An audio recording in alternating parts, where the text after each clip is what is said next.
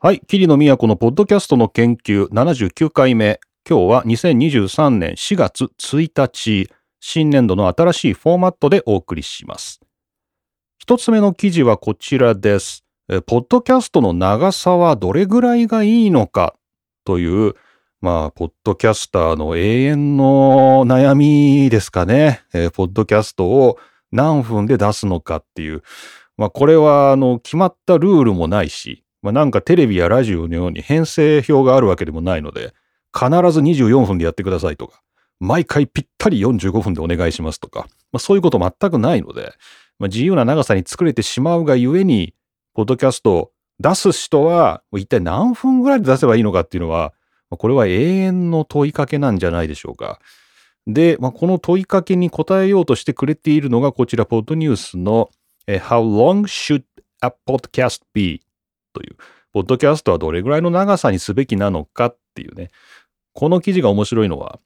2018年の12月に1回出てる。ね、最初2018年に出てるんですけど、これがですね、最新では2022年の9月にアップデートされてて、これおそらくですけど、2018年に出た記事なんですけど、その時々の状況に応じて、これやっぱみんな気になる内容なので、最新のものにどんどん書き換えられてるんじゃないのかなと。で、その最新版、ポッドキャストはこれぐらいの長さにすべきだっていうのの最新版が9月ですね。2022年の9月に出ているということで、ちょっとこれ今日ね、最初に紹介したいと思います。さて、まあ、どれぐらいの長さがいいのかっていうことなんですけど、まあ、これ答えはありません。で、この中では、えーメソッドがですね、えー、大体こういうふうに決めたらいいんじゃないのかっていうのが、1、2、3個ですかね。大体3つ、これぐらいの長さにしたらいいんじゃないのっていう3つ考え方が紹介されてて、最後に答え、まあ、というのが出てるんですよね。で、ちょっとその3つの手法が気になるじゃないですか。これどれぐらいの長さにポッドキャストをするべきなのかっていう考え方。えー一つ目、科学的に考える。科学的に、サイエンティフィックですね。サイエンティフィックメソッド。科学的に考える。これはどういうことかっていうんですけど、あの、ポッドキャストが一番よく聞かれているシチュエーションを考えてくれと。これはね、通勤通学っていうね、人の移動時間なんですよね。で、えー通勤時間。これ平均どれぐらいか知ってますかと。あんま考えたことなかったですけども、これ僕びっくりしたんですけど、アメリカ結構短いですね。アメリカの平均的な通勤時間は26分ですと。片道かな ?26 分ですって書いてあって、意外と短いんだねと。26分。で、ちなみに日本の平均通勤時間というのはもうちょっと長くて、えー、だいたい片道で45分ぐらいですかね。えーまあ30分から45分ぐらいと。まあアメリカとほぼ同じですけど、まあ、ちょっと長いのかなっていうぐらいが日本の通勤時間になっています。通学時間も片道で30分から45分ぐらいということなので、まあ、あんま変わらないですね。なので、まあ通勤で考えましょう。で、大体アメリカも日本もじゃあ平均の通勤時間が30分から45分ぐらいだとしましょう。そうしたら、ポッドキャストもそれに合わせて出せばいいじゃないかっていうのが、この最初の科学的な方法です。えー最も、えーポッドキャストが聞かれているシチュエーションっていうのを想定して、その長さにぴったり合うように、ポッドキャストを出しましょうよっていう。まあ、確かにっていう感じはします。で、なぜ合わせなきゃいけないんだって思いますよね。まあ、仮に30分で通勤が終わるとしても、1時間半の番組を出したら、もうそれをこう3、3等分して聞いてくれるんじゃないのかっていうね。ポッドキャスターとしてはそういうつもりで出しますよね。長いポッドキャストね。ところがですけど、えーこの中で研究、ある研究が紹介されているのですが、えーラジオのファンですね。ラジオのリスナー、ラジオの熱心なリスナーに対する調査によりますと、一度停止したポッドキャストをまた後ほどですね、後から聞き直す、聞き直す途中から聞き始める一旦停止して、あ、残り聞こうって後から聞くっていう率が、そんなに高くないと。えラジオのファンでおいても、3分の2ですね。3分の2の人は、えーっと、どうすんだっけ？?3 分の2の人は戻って聞き続けるらしいと。えー3分の2。だから3分の1の人はもう途中で止めたらその先はもう二度と聞かないっていうね。まあそういうことなんですよ。で、さらに、えーっと、同じその調査では、えー、5人に1人は二度と戻ってこない。なんかちょっとさっきの数字と噛み合わないような気がしますけど、まあ、えー、5分の1、20%の人は二度と戻ってこないと。まあ、一回止めたらね、もう途中まで聞いたらあとは聞かないっていうね、まあそういうことだそうです。で、これ、ポイントはラジオファンっていうね、ラジオの熱心なリスナーに対する調査なんで、まあ、な、聞き慣れてる人ですよね、音声メディアをね。なので、まあ、もどっちかというともっとネット寄りというか、YouTube 慣れしてたりとか、まあ、テレビとか、むしろね、映像を慣れしてる人とか、まあ、そういう人だと、もっと戻ってこないんじゃないのかと。まあ、なんかそんなような想定ができるかなっっていうふうにね、僕この記事読んで思いました。なので、科学的に考えましょうと。え、ポッドキャストの長さはどれぐらいがいいのかと。えっ、と、まあ、だから平均の通勤時間に合うような、まあ、大体30分前後ぐらいで一つのエピソードを出すと。そして一度止めた人はもう戻ってこないという前提で、まあ聞き終えることができるぐらいの長さで出すっていうね。まあそれがいいんじゃないのかっていう。これが一つの科学的な方法です。なかなか面白いんじゃないでしょうか。これあの皆さんの想定リスナーが、まあ大体どんな人で、まあ通勤で聞くのかなとかね、まあお家で、えー、家事しながら聞くのかなとか、えー、大学、高校でね、もっと若い層を狙ってて、通学時間で聞いてくれるのかなとか、まあ、それでその統計をまた調べて、まあ、その長さに合わせたものを出せばいいんじゃないですか？っていう。なるほど。面白いですね。はい。これが科学的な方法です。えあとの2つあります、えー、クリエイティブな方法と、あとは自己中心的な方法っていう あと2つ、えー、方法が提案されてるんですけど、まあ、これは非常に短いので簡単に紹介します。えまずクリエイティブな方法ですね。クリエイティブな。え、クリエイティブな方法っていうのは、必要なだけ出せというですね あの、そういう、え、ものです。え、例えば、え、ここで面白い例が、例え話が書いてあって、あの、ポッドキャストの長さを最初から何分にしようとかね、えー、この話題だったら何分だっていうのを決めることは、こう、クリエイティブに考えた場合、それは難しいと言うんですよね。例えば、これからちょっとある友達とお話をすると、そういう時に17分間話すべきか、それとも22分間話すべきか、どちらがいいのかっていうね。これはわからないですよね。その友達とね、話して、話すって、どっちがいいのか、17分か22分か、どっちがいいのかっていうのは、わからないと。ね。あとは、まあ、あなたが例えば長編映画をね、撮るという時に、97分で、えー、まあ、終えるべきか、102分がいいのか。これどっちがいいのかっていうのは、まあ、これも答えがたくさんあるし、これ決められないと。まあ、こういうのだったらまだ答えがあるかもしれないけど、例えば、庭で草刈りをすると。これからね。13分間草刈りをするべきか、11分間草刈りをすべきか、どちらがいいんだろうっていう。まあ、これ答えはあるのかな？っていうね、まあそんな感じですけど、まあこれ、こういう例え話が、例えば自分のポッドキャストはどれくらいの長さにすべきかっていうのも同じじゃないですかと。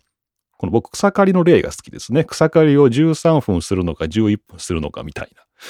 じゃあ、ポッドキャストも30分にするべきか40分にするべきかなんていうのは、もう本当草刈り13分するか11分するかみたいなもんで、まあ、これになんか明確な答えがないと。しかも、ポッドキャストは特定のスケジュールに合わせて長さが決まっているわけではないので、まあ、あなたが必要なだけ、その時必要だった時間だけを出せばいいんじゃないですか。っていうのが、これがクリエイティブな方法です。え、そして、えー、自己中心的な方法っていうですね、The Selfish Method っていうのがあります。えー、こちらはですね、録音っていうのを押して、え今録音。で、そして停止って押して、はい、公開っていうですね。あの、こういうですね、まあ、本当に録音から停止までもう本当にわがまま、わがままですね。もう自分がもう喋りたいものをそのまま喋ってそのまま出すというですね。編集には時間を割かないという、えー、まあこんな、えー、自分勝手な方法もありますよと。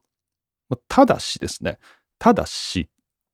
えー、編集はどんな小さなものでも必ず良い効果を生むというね。いいですね。この編集というのは、それがどれだけ小さな編集だったとしても、必ず役に立つっていうね、そんなようなヘレン・ツァルツマンですかね、という人の言葉が引用されています。さらに、えー、こんな言葉もあります。えもしあなたが1万人じゃないですね。100,000なんで10万人ですね。10万人のリスナーがいて、あなたが1分間編集ね、無駄な1分間を削る編集をすると、あなたは世界の10万人の無駄な時間を救うヒーローです。っていうね。そんなような言葉もあって。まあ、例えば10万人が1分だったら10万分間をあなたは世界中で救ったという、まあそういうことになるのかなと。なので、えーまあ、編集というのは、まあ、実際のところ、まあ、非常に大事なことではあるんですけど、えーまあ、自己中心的な、えー、手法であれば、まあ、その編集をしないっていうね、もう、えー、そのまま出すという人も、まあ、中にはいるのかなと。まあ、編集した方がいいですよっていうような雰囲気は出してますね。ということで、まあ、この記事の中では、まあ、答えはないんですよね。ご残念ながら、皆さんこれ聞き始めて、こうズバッとですね、この時間が一番、この長さが最適なんだっていうのが、まあ、わかるのかって言ったらわかんないんですよね。まあ、それはしょうがない。なんですけど、まあ、ものの考え方っていうのはいくつかあるよと。まあ、例えば平均的な統計に合わせてみるっていうのはどうですかとかね。あとは、もうあなたのね、これはクリエイティブな、創造物なんで、あなたの作り出すものなんで、もうそれはもうあなたがね、これがいいんだ、最適だと思う時間にまあ、編集してね、出せばいいじゃないか。これはまあクリエイティブなメソッドです。そしてまあ自己中心的な方法っていうのは、もうだらっとですね、話すだけ話して、ほいって出すという。まあそんな方法もあるんじゃないのか。まあどれが正解とも言えないっていうね、まあそういうことなんですよね。で、答え。まあ、答え。この記事的には答え。えー、まあじゃあどれぐらいの長さにすればいいんですかっていうね。これ僕も知りたい。なので僕も知りたくてこの記事読み始めたんですけど、えー、この記事の最後、締めくくりとしてはこうなっています。えー、ポッドキャストは必要なだけの長さであるべきだが、1秒たりとも長くてはいけない。A podcast should be as long as it needs to be, but not a second longer. ていうですね。ポッドキャストは、えー、まあ、それが必要とするだけの長さであるべきだが、しかし、1秒でも削るべきだ。と、まあ、そういうふうに訳せばいいですかね。ポッドキャストは必要なだけの長さであるべきだが、1秒でも削るべきであると。ね、1秒たりとも長くしてはいけない。っていうね。これが答えだと。いかがでしょうか？まあ皆さんが例えば、まあね、あの25分30分で合わせていこうという時にも、まあ、仮にこれを1秒でも2秒でも削ってね、あの、削れるもんは削って出していこうよっていうね、まあ、そういう気持ちがあれば、それはあなたにとっての最適なポッドキャストの長さということになるんじゃないでしょうかという、まあ、そんなような記事でした。まあ、一つの考え方としてとても面白かったのでご紹介しました。こちらおなじみ Podnews さんの元の記事は2018年の12月9日に出ていますが、最新のアップデート版が2022年の9月22日に出ています。ジェームス・クリドランドが書いた記事、How long should a podcast be? という記事をご紹介しました。詳しくは番組の詳細欄、エピソードのショーノートを見てください。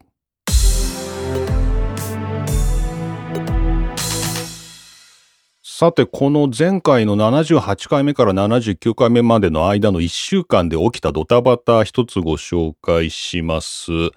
えー、これは音楽のクリエイターの方、そしてポッドキャスターの方にも非常に大きな影響を与えうるニュースでした。ウェーブスという、まあ世界で、そうですね、有数のかなり大規模なオーディオ用のプラグインを中心に販売しているメーカーがあります。こちら、ウェーブスがえー、これまでは、えー、ライセンスをですね、一回買えばもうずっと使えるっていう永続ライセンスでこのプラグインを販売していました。しかしですね、3月27日ですね、2023年の3月27日に突如、これをすべてサブスクにしますという、Waves Creative Access というですね、サブスクリプションプランのみの販売として、これまで個別に行ってきた永続ライセンスの販売、これをすべて終了すると、3月27日に発表があって、これはね、永田町が揺れたよね。まあ、永田町は揺れないんだろうけど、こう、僕もびっくりして。僕はあの、以前この番組で Waves のプラグイン、あの、ノイズ除去のプラグインですね。NS1 という、まあ、すっごい昔からある、まあ、クラシックなプラグインなんですけど、まあ、非常に軽くて使い心地が良くて、ほんとレバー1個しかないんですけど、このレバー上げ下げするだけで、この僕の声に含まれているノイズ、背景ノイズをさーっとですね、全部消してくれるという、まあ、そんな便利な、もう僕も一押しの Waves の NS1 というプラグインがあるんですけど、これ3つぐらいライセンス持ってて、これ全部永続ライセンスなんですけど、え、サブスクになるの？みたいな。この僕が持ってるやつどうなんのとも思ったし、サブスクとなりますと、えっ、ー、とですね、月2200円からというね、年間2万2000円ですかね。年間プランで2万2000円という、まあ、アドビもびっくりな。アドビクリエイティブクラウドかっていうですね、まあでもそういうふうにやりたいんでしょうね。ウェーブスの発表があったんですよね。それでまあびっくりして、まあこれは次回のポッドキャストの研究で喋んなきゃななんて思ってたんですけど、なんとですね、そのわずか2日後、3月27日に全部サブスクにしますっていうふうにウェーブスが発表したんですけど、そのわずか2日後にですね、やっぱりやめますっていう 発表があって、早っと思ったんですけど、えー、まあ、サブスクはやるんですけど、今まで通りのあの個別のライセンスっていうのも販売を続けることにしましたっていうですね、えー、そういうものすごい手のひら返しがあって、その間わずか2日間、もう本当にちょうど前回から今回までのポッドキャストの研究の間にあったことなんですけど、いや、こんなことあるんだな、みたいな。ねこれよっぽどこれ世界中のユーザーから行ったんじゃないですか、ウェーブスに。僕みたいに今度は自分の番組で日本語で話そうみたいなさ、こんなの何にもね、ウェーブスのやり方に影響を与えないんで、もっと直接的にこう言ったんじゃないですか。こう、ふざけるな、みたいな。僕の持ってるウェーブスのこの何個のこのプラグインどうなるんだとかですね。多分、プロの人も中心でしょうね。多分ね、ものすごい多分クレームがいったんでしょうね。でですね、あの、それがなしというやっぱなしということになったそうです。まあ、よかったね。で、えっ、ー、と、こちらはまた、この Waves の社長名義ですかね、CTO、えー、からの、えー、コメントがついているんですけれども、あの、本当にですね、皆さんにご迷惑をおかけして申し訳ありませんっていうですね、まあそんなような文言になってるんですけど、まあ、今まで通りですね、あの、個別の永続ライセンスももちろん使えますし、あとね、あの、Waves のね、アップデートプランっていうのもあって、まあこれ契約すると、一つ契約しているあのライセンスがもう一個ね、あの追加で使えるとか、なんかいろいろそういうね、あの、まあ、結構便利な、あの、プランもいろいろあるんですけど、まあ、それも販売を再開する。ただもうこれ一回販売を終了するっていうことで、システムを組んじゃったらしくて、えっ、ー、と、再開までには時間がかかると、えー、いうことで、あ、そうなんだね。だからもう本当に全部販売をやめるつもりだったからね。どうもそういうことみたいです。はい。ということで、まあ、なんやねんというふうに思う方もいるかもしれませんけど、まあ、これの得られる教訓としては、もう何か理不尽な変更があった時には声を上げろってことですね。本当に。これちょっと僕も言いたいことはあるんですけど、まあこれはまた後でお話ししようと思います。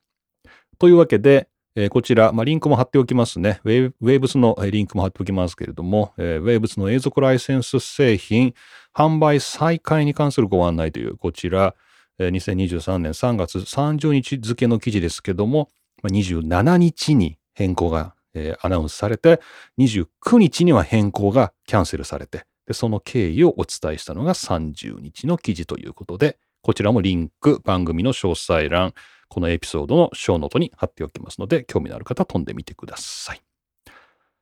はい。というわけで今日お伝えする2つのニュース、ここまでとなります。ここから先は、キリノが独断と偏見でここまでご紹介した記事に対する本音の、レビューや、私の、えー、日常生活における気づきなどですね、この番組のリスナーであれば、聞かざるを得ないような内容をこの後のパーティータイムでご紹介していきます。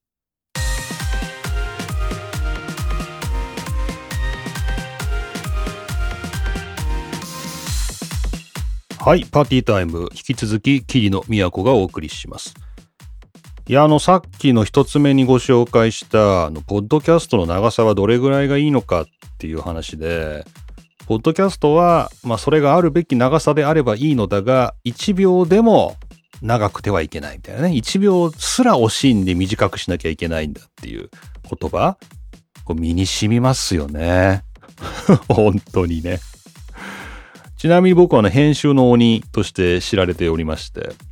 まあ、と言いながらですね、あの、この番組、ポッドキャストの研究、編集ほぼしておりません。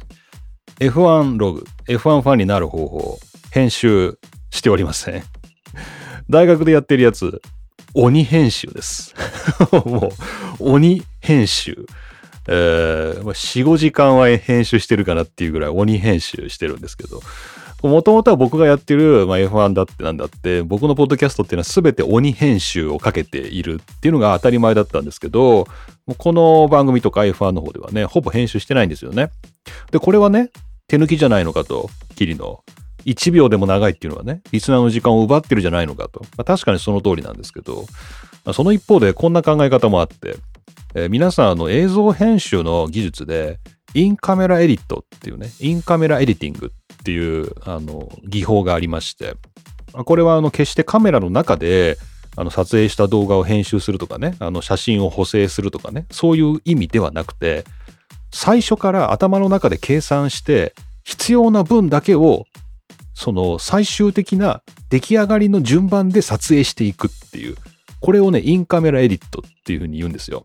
つまりもう、後から編集をする手間を省くために、事前に全て計画しておいて、こうシーンの順番も入れ替えることなく、最終的な出来上がりのカットのままにカメラをスタートして切って、カメラをスタートして切ってっていう風に、もう最終形を想像して全て収録していく方法。これがね、インカメラエディティングっていう風に言うんです。で僕がやってるのはその、それですね。イン、in、in、in mic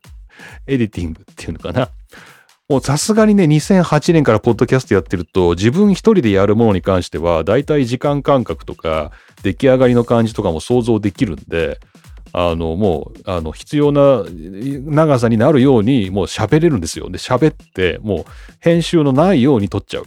で、もし仮に編集が必要だっていう時は、もう最初から全部撮っちゃう。その方が早いっていう。なんかね、なんかそんな風に作ってます。ので、あの、編集、あの、しているもの、してないもの僕あるんですけど、まあ、確かにさっきの、あの、ポッドニュースの、ポッドキャストはどれぐらいの長さかっていうところで、それがあるべき長さであればいい。本当賛成ですし、で、1秒でも短い方がいいよねっていう、本当にその通りで、あの、大賛成って感じです。まあ、そんな中でですね、厳しいお便りもたまに来ます。こちら、え、ポスナーさんからいただきましたマシュマロです。メインのトピックに先立つ冒頭の話は時間を短くしていただけると嬉しいです。個人的には関心を持っているテーマに集中できるようにしてほしいし、せっかく興味があるものでも離脱してしまいます。というね、え、そういうアドバイスといいますか、え、厳しいお言葉いただいておりましてありがとうございました。いや、ほんとすいません。ただね、ちょっとポスナーさんには聞いてほしいんだけど、この2週間、いや、ほんと辛かった。もう体調悪々で。皆さん今日僕元気じゃないですか。もう話しててもすっごい気持ちいいんですよ。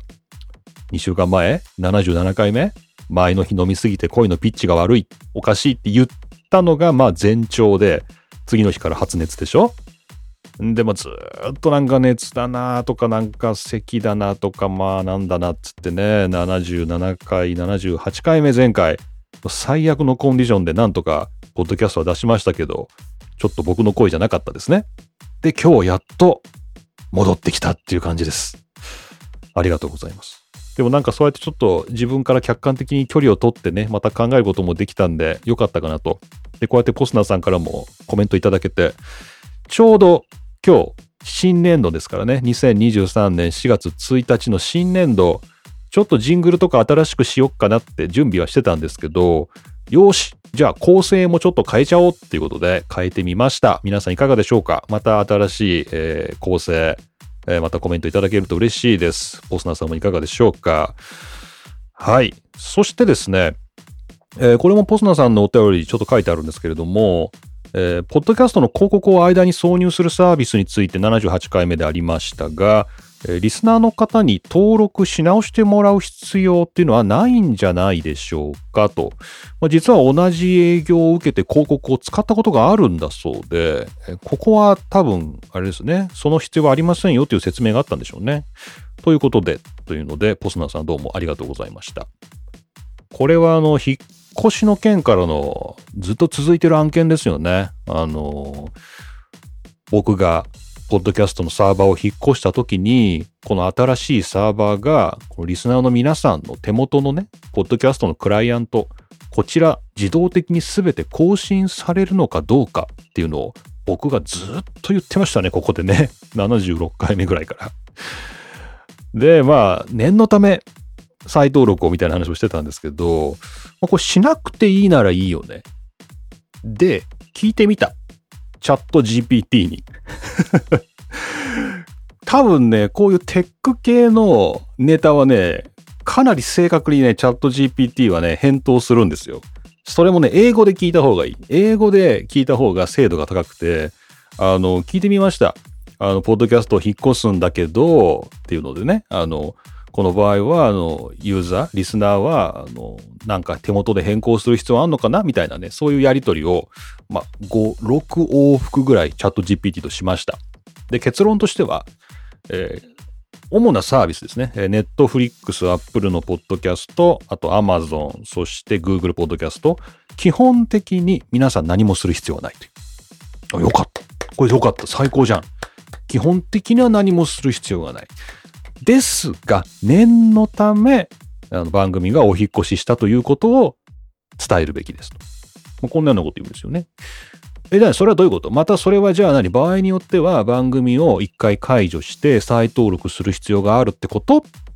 てまた聞いてみたら、基本的にそれは必要ないです。ね、基本的には、理論的には、この番組のメタデータに乗って自動的に新しいものに置き換わるはずです。ただし、まあ、念のためお伝えくださいみたいな、まあ、そんなようなやりとりで、えー、じゃあ、あの、各サービスでどういうふうにすればいいのか全部教えてよとか言ったらちゃんと全部教えてくれたんですけど、えー、基本的なこの主要な4サービスぐらいでは、最近のね、ちゃんとモダンな最新のバージョンで皆さん聞いている限りでは何もする必要はないみたい。だから僕次 F1 の番組引っ越そうと思ってるんですけど、そっちではだいぶ楽にできそうです。ただですね、このポッドキャストのプラットフォームって他にもめっちゃたくさんあって、特に F1 の方は10個ぐらいのプラットフォームで出してるんですけど、僕のコントロールできないようなプラットフォームもたくさんありまして、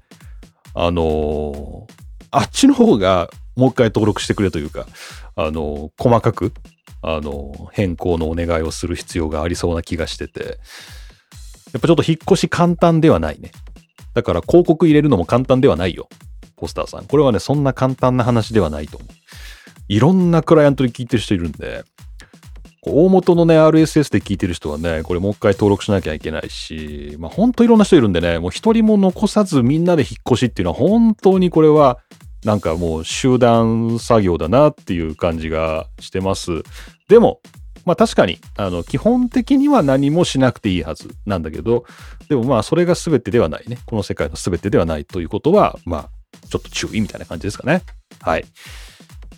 ということでした。はい、ありがとうございました。えー、お便りは、まあ、こんな感じで、えー、皆さんからいただいておりまして、なんでしょう。こう、なんていうのかな、この、コメント的な、なんか質問的な、あと、ツッコミ的な、これすっごいいいですね。こういうのいいですよね。お待ちしております。この番組宛てのメッセージ、コメント、ツッコミなどなどは、えー、マシュマロ Google フォーム、そしてマストドンや Twitter でも送っていただいて構いません。えー、皆さん気軽に自分の得意なものでお送りください。こんな感じで番組で取り上げたり、番組の内容にダイレクトに反映されるということもありますので、皆さん、思いやりの心を持ってですね。思いやりの心を持って、より良いものにということを優しい言葉に包んでお送りいただきたいと思います。よろしくお願いします。はい。こんな感じでしょうか。今回もほとほと疲れまして、桐野都がお送りしましたポッドキャストの研究第79回、新年度の新しいフォーマットでお送りしました。果たしてこのパーティータイムの BGM はいるのかな？っていう気がしますけど、まあなんかこうパーティーな感じが欲しかったんだよね。はい。いいんじゃないでしょうか。最後がパーティーで盛り上がって終わる。ぜひ皆さん毎回パーティーに参加してください。というわけで今回も桐野都がお送りしました。また次回お会いしましょう。さよなら。